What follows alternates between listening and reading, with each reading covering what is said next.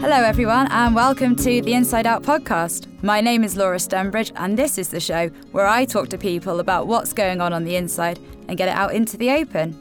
I explore how people cope with the difficult times and what they do to maintain a positive state of mind day to day. What a brilliant show we've got for you to kick off Series 1. I'm going to be talking to a good friend of mine, Alex Marks. So many of you may know Alex as a reality TV star. He appeared on our screens earlier this year as The Bachelor 2019. He's a personal trainer in southwest London and he's really into his health and fitness. He's a wonderful, fun, loving person, and his story is super inspiring. I can't wait to sit down with Alex and have a really good chat. I'm sure you guys are going to love listening to this show. So, before we kick off, for those of you that haven't heard of Inside Out, it's an app that allows you to access therapy and coaching anywhere, anytime, any place. So, searching for coaches and therapists can be an absolute minefield. So many different types of coaches and therapists out there. But by completing a simple questionnaire, Inside Out connects you to relevant therapists and coaches who have got the skills to help you. So go take a look at the app. You can find it on the App Store, the Google Play Store. Just search for Inside Out 25, or you can find us on any of the regular social media channels Instagram, Facebook, and alike. So now it's time for the show. Hey everyone. So I'm currently sitting here with Alex, otherwise known as The Bachelor 2019. That's me. So thanks so much for agreeing to come onto the podcast. It's great to have you here. My absolute pleasure. Thank you for having me. Before we dive into the conversation, we always start with a quick fire round of questions. Awesome. That's a great idea. Love that. Yeah. So, so our lovely listeners can get to know the people that we're talking to. Mm-hmm. So I've got 10 questions. Just want you to say the first thing that comes into your mind when you hear each question. Great. Okay? So what's the first thing you did when you woke up this morning? I hit the snooze button. Who in this world do you love the most? Uh, my father, my parents, my, but my dad all the more. Knowing what you know now, what advice would you give to your teenage self? It's all going to be okay, buddy. Just you do you. Burpees or mountain climbers? Mountain climbers. No, burpees. Burpees. 100% burpees. Good, now we can be friends. Cool. Where's your favourite place to relax and unwind? In front of my TV on my sofa. What are you most thankful for? Um, I think having designed the career that I've wanted to pursue. Beach or mountains? Oh, you can't make me pick between the two. Um, I'm gonna say mountains. Yeah, yeah, mountains. Okay. What's the biggest challenge you've had to overcome? Mm, bouts of anxiety. What day in your life would you most like to relive? Well, that's a good one. Uh, oh, um, I think probably I drove the road to Hana on Maui Island in Hawaii about four or five years ago, and it was incredible. Yeah, absolutely beautiful. That sounds amazing. And finally, Queen or Stones? Queen.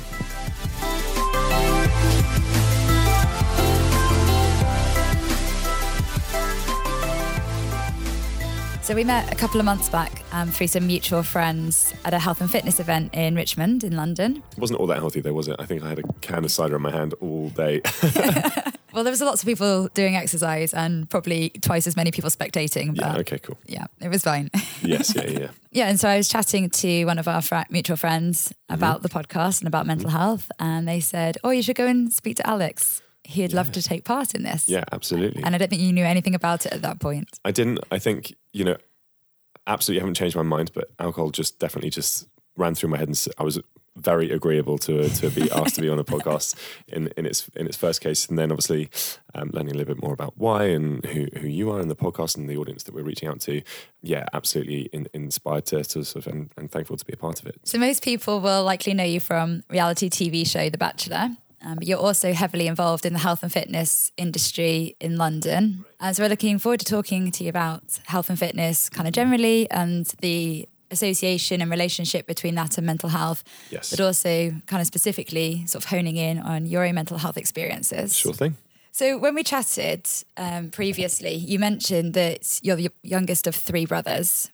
So why am. don't we start there? What did your childhood look like? my childhood was was I think on reflection I was had had the most amazing opportunities as a child. My mum and dad would always put me in sort of summer camps, whether it being sporting on the tennis or sort of adventurous bits and pieces. I was, you know, I went to Cubs and Scouts, and that was all really fun. I think in my teens, um, I found it quite hard to be socially accepted um, at the school I was at, boarding school. Um, I think for a number of reasons. I think I wanted to always please everybody, and I was sort of so stubborn in that that was the right thing to do and be in everybody's good favor, as opposed to sort of the opposite of that. And that, that sort of led me to be a bit of a, an in betweener, I think. Um, and I wouldn't necessarily, I was quite sporty. I loved sport. I loved athletics. So I sort of like hung out with the cool kids who were really sporty, and then but then would defend the bullied that were perhaps a little bit more academic, and um, and somehow sort of perhaps sort of found myself in the middle and not really fitting in anywhere. So I think uh, I think that sort of led to sort of quite heavy amount of bullying, but then also sort of I think a lot of that was um, was myself being my my own biggest critic not knowing sort of who was right to go and hang out with and sort of really worrying and, and, and sort of fearing judgment from both ends of that sort of social spectrum. So I sort of I found myself really isolating myself and sort of probably probably being quite depressed for a number of years. With that then clearing up to sort of closer to the time I finished, so upper sixth, where I was actually given a position of responsibility. I was um, asked to be deputy head boy, and and and yeah, and that sort of I guess that built a lot of confidence in me as well as sort of finding the gym to sort of give me a little bit more sort of yeah, stability in my own mindset as to sort of where I stood in my school and, and socially. Yeah, so your childhood has obviously had a, a major impact, sort of moving through into your early adolescence and then through to where you are now in, I guess, in your life. Yeah, yeah, absolutely. I think I think the, the one of my greatest life lessons growing up, especially in my adolescence, sort of pre 18, 19, pre university, I guess, was in the gym, and and I found myself sort of. Um, one of the things that I found myself being bullied about most wasn't just sort of social acceptance, but I put a lot of that onto what the the words the bullies were using, and that was that I was really tall, skinny, and spotty. I found myself in the gym. Like I I used the the gym to sort of grow muscles, to feel stronger in myself. So one of the one of the key moments, I guess, in my adolescence pre-university was finding the gym, and uh, I owe that sort of I, I, I, a huge debt of gratitude to uh, who a, a, gentleman called David Payne, who was a PE teacher and pastoral head of my sixth form year, who literally grabbed me off the rugby pitch, having been knocked about by kids that were half my height, and threw me into the gym. And he made me train arms, as cliche as it sounds, I did 20 minutes of bicep curls, couldn't move my arms for a week, and absolutely fell in love with the process and haven't really looked back since. I went to university to study to be a PE teacher, which is what his profession was, because I thought that that's what I wanted to do. I wanted to help others. And actually, I learned that I didn't really have the patience to work with children or the desire to be a school teacher, but did love positively affecting others. And through strength training, resistance training, and personal training, that sort of just came together. So I was lucky enough to choose a lot of my modules at university around varied areas of sports science. And that has brought me to where I am today, I guess. I, am a personal trainer, have been for 10 years. So I owe it all to you, David Payne, if you're listening. That thanks so much, buddy. Isn't it great that sport and exercise can play such a positive role in people's lives, you know, and touch so many young people early on? And I just know, thinking back now, so when I was at school and you know, there probably were a lot of people suffering with anxiety and stress and body image and uh, all the other kind of like different forms of addictions that that happen. I mean, less so social media because that didn't exist, um, you know, whilst we were no. at school. But you know, sport is such a great outlet for people that are feeling, you know, sort of low about themselves or stressed about exams or anxious about making or meeting new friends. Yeah, I, I think I think sports, a, you know, a great vehicle. It serves to help us in many ways that you wouldn't otherwise find in the classroom. I think being physically present with yourself, you know, and this is something that I preach even today that, you know, seeing sweat pour off your forehead, mm. feeling your heart race and sort of hearing your breath quicken or shorten, um, you know, is is a really, really positive thing. And that's often found on a, a sporting pitch or court. I think it also teaches us a whole lot more about our sort of physical toughness, which I think can radiate into your mental toughness. I think mm. you know when there is a goal, whether or not you're working towards it accumulatively within a group or a team, or if it's an individual sport, you know, there's a lot to learn about yourself and and um, I guess your resilience at hardship. You know, your your eagerness to achieve and and succeed or win, which I think potentially has a correlation with you know success in career and further in life. So I would wholeheartedly promote sport in in childhood. Mm, I think team sports are so important for kind of building communication skills, building team working skills. Yeah, absolutely. Yeah. So you mentioned about having anxiety and depression at school. Did you realize that back then as a teenager that's what was happening or did you just have these feelings and were like I don't really know what's going on but I just don't feel happy in myself? I think there was definitely a sense of me feeling unhappy because I didn't feel in and I think there were there was sort of a few memories I had of being dropped off at boarding school and not wanting to leave the car, you know, and crying to my mum saying, please don't make me go in there. I really don't want to go back. Please, can we just go home? Can I come back on, on Tuesday? And I think that was sort of because I was both anxious and depressed. Depressed that I was going back into quite a isolated situation where I knew when I went in there, nobody would really say hello or, or pay me sort of the credit or time, or at least I didn't know how to engineer conversations that would sort of be positive. I think I was genuinely an overthinker as well. And I think I was also probably quite anxious about going about trying to do that because I don't remember or, or wasn't capable of communicating in a way that was just deemed okay or socially acceptable. But I think a lot of this again was just built up in my own head. I think I was probably overthinking it all. And do you think your mum picked up on any of those feelings and emotions at the time? Yeah, I mean, my, my parents are incredible human beings, and I would never never trade them. But I think they probably they they understood where I was at. I just think that they knew that, or at least that one of their methods was to just say, you know, get back in there you know you're at boarding school these things do happen but you'll come out stronger for having experienced them uh, which might have been sort of a an old school way of thinking. But yeah they you know they they, they did the sit quietly with you and you know everything's going to be okay but i don't think sort of had conversations with me of meaning or or lent suggestion of how i could sort of change the outcome through conversation nor did my brothers so uh, who were living their own lives and sort of perhaps unavailable for their young brother who was 10 and 13 or 12 years younger than them so well i guess this is also sort of 15 years ago where the conversation around mental health you know just didn't exist people weren't talking about it they didn't know mm-hmm. what anxiety and stress were or at least children didn't know what it were whether adults did is, is another um, another matter. But yeah, and that's that's childhood, and I think you know, there have been elements of, of everything that I've talked about here from my teens and adolescence I think all the way through to sort of my late 20s and perhaps even to this day. And I think sort of there is this tunnel vision that a lot of people experience, which, you know, is anxiety. Um, and it can be quite crippling. It can shut down the thought process and your productivity from day to day. And yeah, I've, I've spoken to, um, I think, a number of therapists, one recently to sort of manage this newfound um, I guess, popularity, social popularity, having been on the TV show. Um, and she was fantastic, but also a therapist to just really help out with some day to day sort of relationship anxiety as well. And and and that was um, really pivotal for me because I learned an awful lot more and sort of started to learn that actually I needed to not give as many fucks and not take life so seriously. That has been, you know, really, really, really fantastic learning experiences for me to combat day to day anxiety. So, is the anxiety that you're experiencing today, does it feel the same as the anxiety you experienced as a child or as a teenager?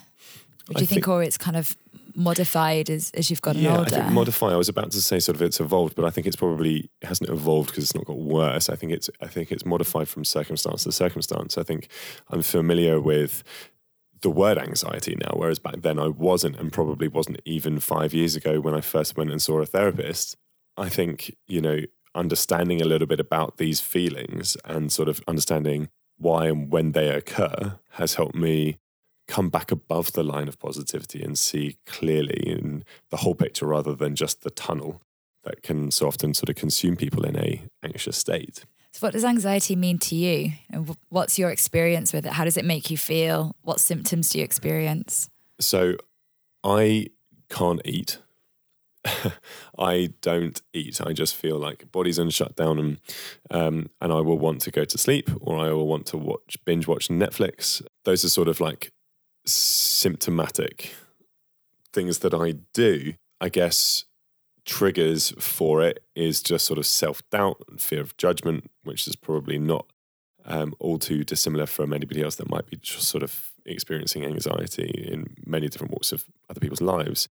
But um, but yeah, that's that's what I experience. Knowing that you have the tendency to experience anxiety, and then being selected to appear on The Bachelor as Yeah. the Bachelor. So how did being you know, the star essentially of a, a national TV show either preempt some of those anxi- feelings of anxiety or promote them? Well, this is, I think, this is sort of probably where it, it might be quite a sort of seems quite silly because I'm actually quite a confident guy and I love meeting new people. I don't think sort of anxiety or bullying, the experiences have put me off and they haven't certainly hid me away. So, first of all, when I was asked or asked to be the bachelor, I took it as a huge compliment and a massive opportunity to sort of take a take a break or a sabbatical from work and go and actually invest some time and energy in finding romance and hopefully a partner. Um, and and yeah, I didn't necessarily get nervous or ang- anxious in the initial stages of the show, but then increasingly grew. My the, the anxiety grew with I guess with the with the intensity of the relationships of the girls that I grew to know and really like because I had to say goodbye to them and managing that was tricky because I was in charge of a lot of hearts and minds, beautiful hearts and minds. Um, and as relationships grew, you, you knew you had to sort of get the numbers down from, well, I met 19 beautiful women down to one was bloody difficult. And, you know, you've got an awful lot of responsibility there. And I don't, I didn't at any stage enjoy rejecting somebody. And I think, you know, for, from the girl's perspective, you know, they might have just seen the knife being held in my hands, but it didn't matter what side of that blade you were on. Rejection really stings. Like I hmm, don't like being the hand that rejected people, and having to do that eighteen times was was a really tricky job. And I, you know, I felt guilty getting to know people, asking them to open up, perhaps more than they already any more more than they had done with previous relationships, only for them to sort of be rejected on national TV. Like that's a huge responsibility, and and um, a lot of those pressures sort of hang around, certainly for months after filming, even really until after broadcasting, which was five months after we finished.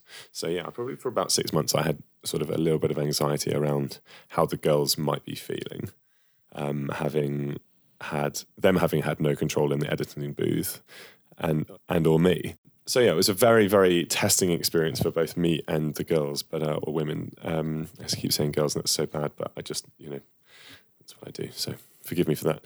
So so yeah, it was it was tricky. It was tricky, but I didn't feel at any point whilst I was in either South Africa or Antigua, the two locations we filmed in, as though I had any tunnel visions of anxiety or depression. I, I, I steered clear of that because I think probably in hindsight, and this is just me sort of unraveling my own head now, is that I was away from home and work where a lot of the triggers of fear of judgment lie.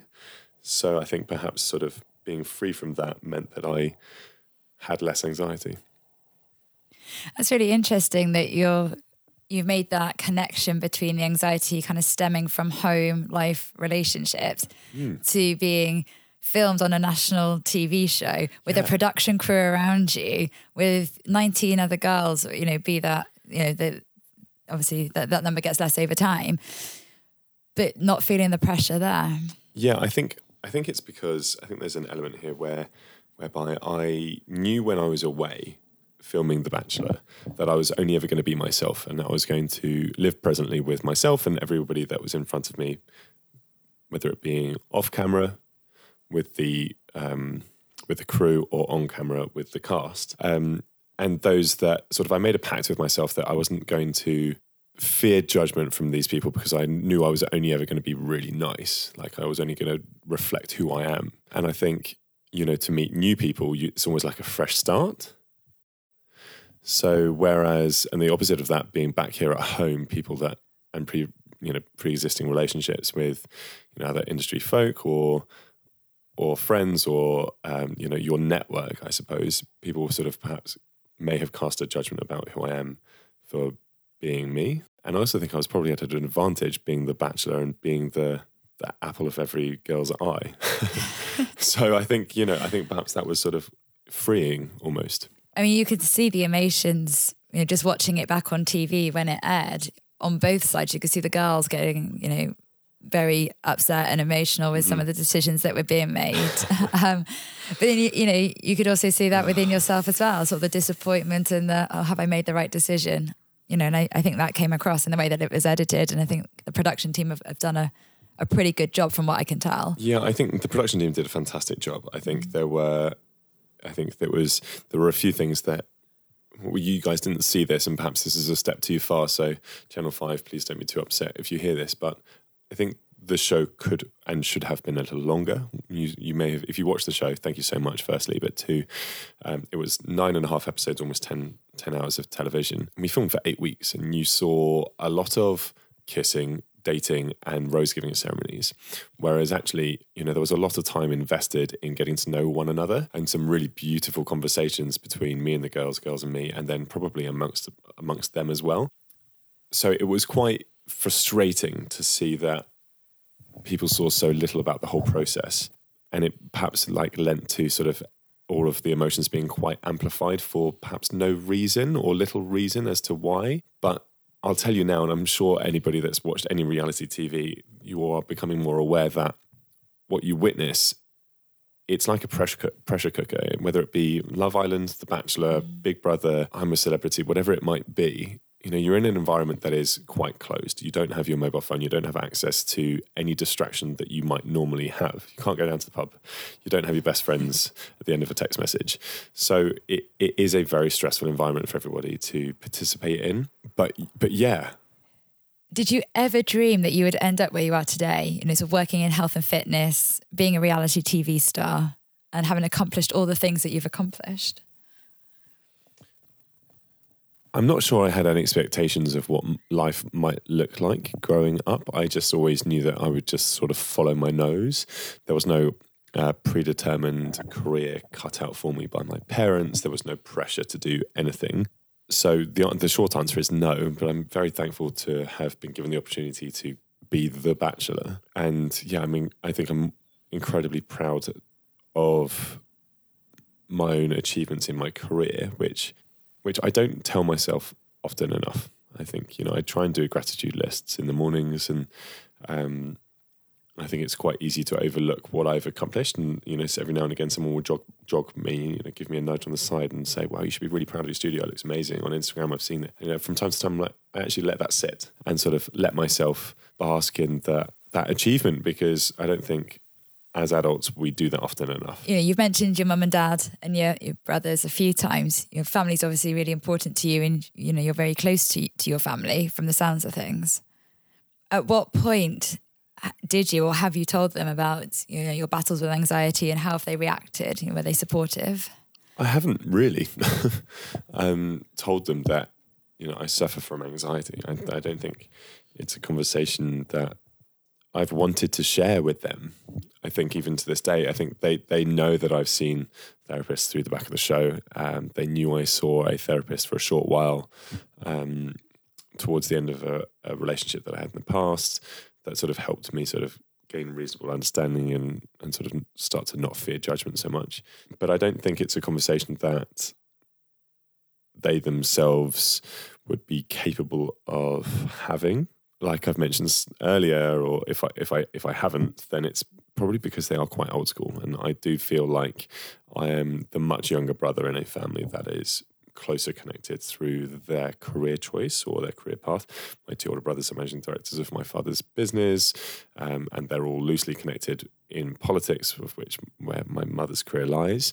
And then there's me, ten years younger than my next older brother, um, who's a personal trainer, and they've contributed to wanted to try and help me grow my business, but it is alien and it's alien conversation for them. And I don't think that at any point there has been the opportunity to talk about anxiety freely because I don't think that they understand enough about it.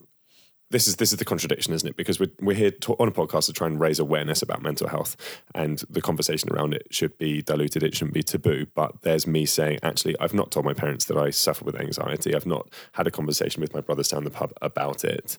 So you know, perhaps I need, need to pull the trigger and actually say, guys, like, I, you know, I want, I want to talk to you about this kind of stuff. This is what goes through my head. This is how I act and why I act certain ways. So perhaps this is the push that I need to to to be able to do that. Um, I think it's generational. Absolutely. I think I think you know there's Yes.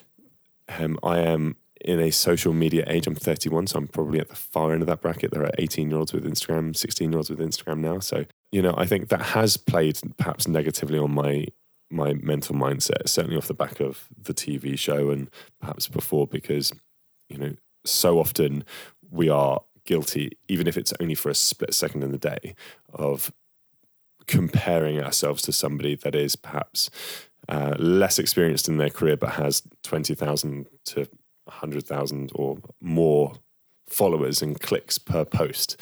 And um, you wonder why that isn't you, or you should be doing something differently to do that. So that has played into my to my mental health, and and um, moreover, sort of other life experiences, and and um, yeah, I need to I need to pull my own finger out my own ass and have real, genuine conversations with my with my old man and mum. Uh, that you know, I do get anxious from time to time, and these are the triggers, and I just want you to know that I'm okay. But you know, this is me.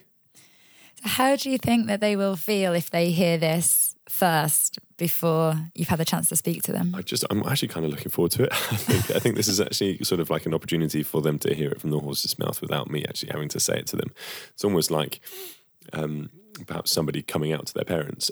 you know, it's that kind of like nervousness because you you know you hope that they will respect and understand you. I assume and and sort of love you for it. But but you know to share to share that sort of information um, with anybody that doesn't know and perhaps will judge people for having a mental health issue, you know, can be quite a daunting task. I would guess that this is sort of my coming out that I have a mental health. I'm not, I don't have. I'm not diagnosed with anxiety, or I have been diagnosed with depression before, but didn't take medical um, intervention for that. Fought through it myself, but yeah, I would I would say that you know it's it's it's a worthwhile conversation having because it's it can be freeing. And my closest friends, one of whom I believe that will appear on your podcast as well, David Birtwistle has sat me down and said, "Look, dude, I can tell you you're not being yourself. Like you- you're clearly quite anxious about something. Let's have a chat about it." And he's pulled me to one side on a few occasions, just being like, "Hey, dude, I can recognize things are things are going wrong." And he's been fantastic and a and a real sort of lifesaver, I guess. Not literally, but you know, he's helped me turn my mindset around, and and I continue to do this for clients uh, when they come into my studio who are suffering with. Um, yeah, anxiety about relationships and career and their body image and body confidence and you know their inability to do something, and, that's where I love and why I love exercise for both myself and for my clients because it does radiate positivity into all of those areas of your life that can negatively affect your mindset. I think there's definitely an educational piece that needs to be done um, amongst different generations. I know, you know, every time I've tried to speak to my mum and dad about my feelings and my emotions, they just go silent on me and don't necessarily always know how to respond. But it's also a case like that generation didn't talk about mental health. You just got on with it. You fought through. Everything was okay. The, you know, it was a weakness for you not to be okay. Whereas now, Yeah. you know, more people are talking about it, and our generation and those younger than us, you know, it's going to become the norm where people will talk about it like they do their physical health. And I think that's then kind of like looking at the fitness industry, where the fitness industry almost needs to go. You know, it's not just about physical health, it's not about the way that you look in terms of building muscle mass, shedding body weight, whatever it is. It's actually about the mental mindset of that individual as well. And I th- certainly think that there's something that the personal trainers and you know anybody working in a gym or any sports coaches, whatever it happens to be, whoever are those kind of like pivotal people in individuals' lives that are helping them on their fitness goals need to be aware of and kind of taking a stance on looking after both mental and physical health. Yeah, I, I agree. I think, you know, I have read books with neurolinguistic programming, CBT behaviors, and obviously experienced a lot of this through therapy myself. And, you know, it's through my own experiences I'm able to sort of draw upon to help others in the gym. But I do think that there are advantages for personal trainers to make do some studying on this subject matter themselves and perhaps get qualified in those areas to further help face to face you know with their clients i was talking to a friend of mine the other day and we were talking about this idea of having a module for personal trainers to do that informs them about mental health um, gives them the skills they need to listen mm. actively to have those conversations with their clients so that they then know how to react if someone does open up. And my friend was just saying, you know, I had a, a lady come in to see me and we spent 20 minutes talking through her emotional state before we even got down to actually doing any of the personal yeah. training. Yeah, yeah, yeah. That's happened. That happens with me and a lot of the trainers that work in my studio regularly. Like, you know, exercise breaks down barriers, not just physical, but also emotional. And that, it, you know, is an emotional journey in itself. But people do look to the gym as an outlet for it's a it's a form of therapy mm. you know? So you know I, I there are probably you know one or two clients might shed a tear bi-weekly pass through my front doors. And you know it will be for a very very number of reasons joy as well as sort of like you know a show of an emotion. Um, but i think i think you're absolutely right. I think it would be fantastic for um, governing bodies and also uh, personal training qualifications to to look at that, to look at how to listen effectively, mm. to draw information out from clients that will better help you understand them and show and, and help them with their progress. So, if there are any personal trainers listening to this that this resonates with, and they're thinking, "Yes, absolutely, we need to do this," what advice would you give to them? I think I think most personal trainers that I know certainly ha- are able to empathize with all of their clients. And I think that that's probably a trait that I would look for in a trainer. Should I be looking for one myself? Mm. Um, yeah, empathy is huge. Not not to pull the wool over their eyes and sort of like escape doing the work, but to understand somebody emotionally as well as sort of help them in in that context as well. But then also be able to sort of translate that physical wealth of movement into sort of mental you know like i've said like lifting weights being be, becoming familiar with failure through lifting weights helps you grow in mental toughness not just physical as well. And then you can translate that radiate that into other areas of your life whether it be relationships or career or uh, social. So so yeah i think i think that is my one piece of advice is that personal trainers you know you should understand empathy. And, and if you struggle with that, look for the definition and then look for something that you can be empathetic about next time you step onto your gym floor and speak to a client of yours. Yeah, that makes sense. And I think people shouldn't be scared to actually ask the question of, Are you okay? And then listen to what the answer is because all too often people say, I'm okay. And they say, I'm fine. But are you really fine? Oh, we're so guilty of that, aren't we? like, oh my goodness. Especially as Brits, right? As British men and women. Like, oh, are you okay? Yeah, great. I'm okay. Thanks. Cool. Great. Cool. And then it's sort of like that's the preempt to any conversation. But I think actually, if we're talking about mental health in this aspect, I don't think I think there's two things to look at here. One, I don't think it's good enough to just ask, "Are you okay?" And also on the flip side of that, just answer, "Yes, I'm okay," because that question in itself sh- should be or should bear some importance either from the person that's asking it because they've recognized something that might be amiss, or the person that's answering it, you know, yeah, I'm okay, but I don't really want to be too vulnerable and share and open up how I'm actually truly feeling. Um, I think there's moments when you're with your best friends, when you get asked that question, sometimes you just say like, "No, mate, actually, I'm not. I'm knackered. I'm I'm exhausted. I'm tired." And then it's a much bigger conversation. And I think that whether you're men, whether you're male or female, like you know, it's it's a conversation that is worth having. So if you feel like you know you're putting a filter on a conversation by saying yeah or by just saying yeah I'm okay, don't try it out. Like taste those words come out of your mouth and like just see if the conversation can't help you. Especially if you're speaking to best friends down at the pub or wherever it might be on the on in the change room warming up to go out before rugby or you know in the gym locker room or I don't know wherever anyone else goes goes out. You know, even if you're five shots down on a night out or you know first glass of Pimm's in the summer, just share how you're feeling because I think that is in itself um, sharing your mental state and being vulnerable. you know, as, as cliched as that sounds, is the first step to combating and raising, well, combating mental health, your own mental health, and how it can be negative, but also being a part of the conversation of mental health, which is not a big issue. Like, I truly, truly believe that. We exercise and train our muscles, our, our respiratory system, cardiovascular, whatever it might be, just the same, or we should just the same as do that with our brain and our mental health. So I think, you know, it's just another muscle, it's just another organ train it. Yeah, I mean, it's like the most complex organ in the body. You know, if anything's wrong with our heart, our lungs, our liver, our kidneys, we go and seek help immediately. But as soon as the brain's out of kilter and the chemicals are imbalanced and we're not behaving in the way that our personality normally is, then why are we not taking action about it? And it's because we're scared. We're, you know, we don't know how people are going to react to us. Discrimination is still a big part of people's lives, both eh, you know socially and also professionally in the workplace. And I think ever since I started, you know, on this mission to try and open up the mental health conversation and using my own personal story and journey to enable others to do the same, I now wake up to messages from friends pretty regularly, you know, saying, Thank you so much. I now understand what you've been talking about. You know, this has happened, that's happened. I feel this way. Can I grab five minutes with you? I want to talk to you about yeah.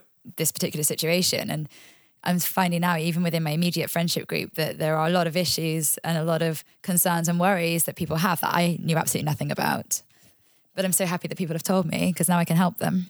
Yeah, it, it's it, it's it's so powerful. Like as soon as sort of people break down the barriers of this stigma that mental health is a massive issue, the healthier we will all be. And I think actually, you know, everybody is capable of listening. Everybody's capable of talking. So if you're capable, do both.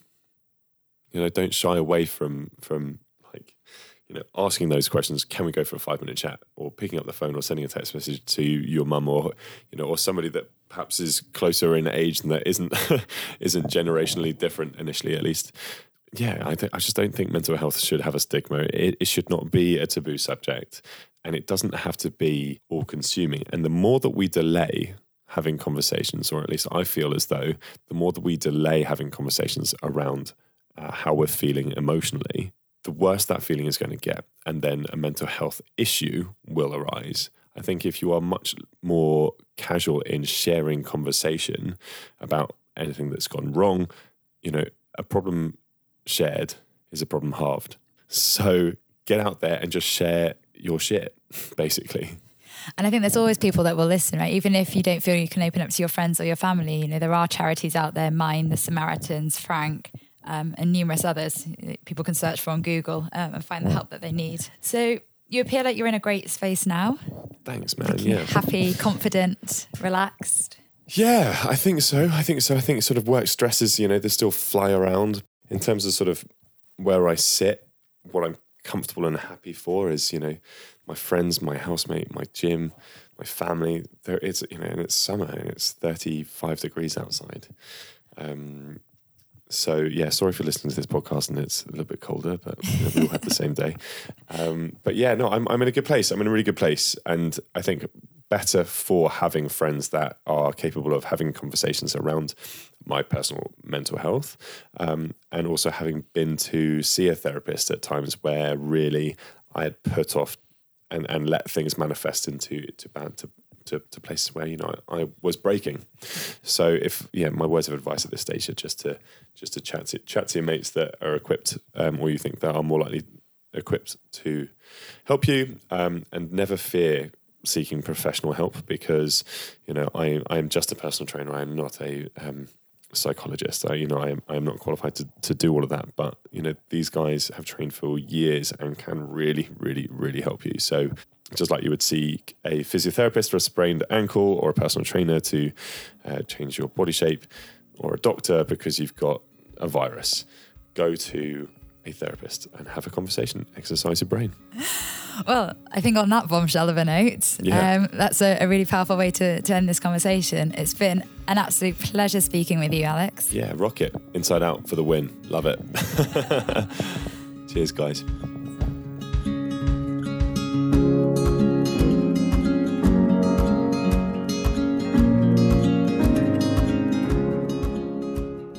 What a great show that was to kick off the first episode of the Inside Out podcast. I literally loved every minute of talking to Alex. He's such a beautiful human and a lovely guy both on the inside and out. Thanks, Alex, for coming on to the show. Next week, I'll be chatting to Hugo Taylor. You may know Hugo from TV's Made in Chelsea, but Hugo also has a really strong business head and runs Taylor Morris Eyewear, a luxury sunglasses brand. Hugo's going to be sharing his story with addiction and growing up in the limelight. To get that episode as soon as it comes out when you subscribe, you can find us on Apple Podcasts, Google Podcasts, Anchor, Spotify, and all the other places you'd go to find a podcast. Just search for Inside Out. If you need support and would like someone to talk to, don't forget you can download the Inside Out app from the Google and Apple Play stores and access coaching and therapy wherever you are, whenever you need it. Or if you need urgent help, the Samaritans are on hand 24 7 and can be contacted by dialing 116 123. Please do make sure that you seek advice from a trained medical practitioner if changing any medication or self diagnosing. So until next week, thanks again to Alex, our producer, and all you lovely people for listening. So have a great week, everyone. Think happy vibes, and as always, don't forget to let the inside out.